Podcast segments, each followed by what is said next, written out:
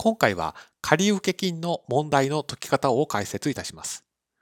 当動画の解説者のネット会計士は、会計雑誌の連載や会計書籍の執筆、会計のセミナー講師を詰めさせていただいており、当動画をご覧いただくと、簿記3級の借受金の問題の解き方が理解できるようになります。お金を受け取っているときに内容がわからないことがあります。受け取った対象が確定しないので、当面使う勘定科目のことを借受金というふうに言います。ですが、まあ、仮払い金と同じく、まあ、とりあえずという感情ですので、まあ、決算では極力残さないようにする必要があります。仕分けとしては、受け取った時は仮受金という負債勘定で、内容が判明をしたら取り崩すと、まあ、そういったような仕分けをすることになります。それでは、仮受金の問題を見ていきます。まずは仮受けした時点です。スタッフより8万3000円の入金があったものの、詳細は不明であるという問題です。仕分けはこちらの通りです。現金が増えていますから、左側借方に現金です。同じく借受金という負債も増えていますので、右側貸方に借受金という勘定科目が出てくることになります。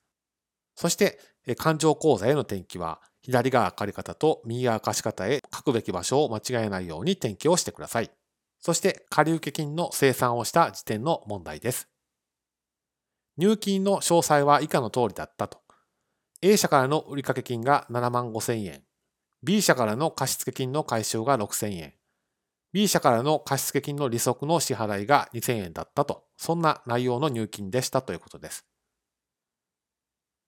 で、現金が増える仕分けはすでに1番でしていますので、今回の2番では借受金を取り崩す仕分けをすることになります。借受金が増えるときは右側貸方ですから減らすので左側借方に借受金です。で同じく売掛金の回収ということですので、売掛金は減りますから、右側貸方に売掛金。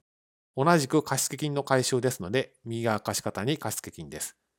そして利息も受け取ったということですので、収益の増加は右側貸方ですから、受取利息右側貸方です。そして勘定口座への転記は、左側借方と右側貸方への転記を間違えないようにしてください。注目は借入金でして、発生した時は右側貸方に8万3000円でしたけれども、今回の生産で左側借方に8万3000円ということで、差し引き残高はゼロとなって借受金は解消されたということになります。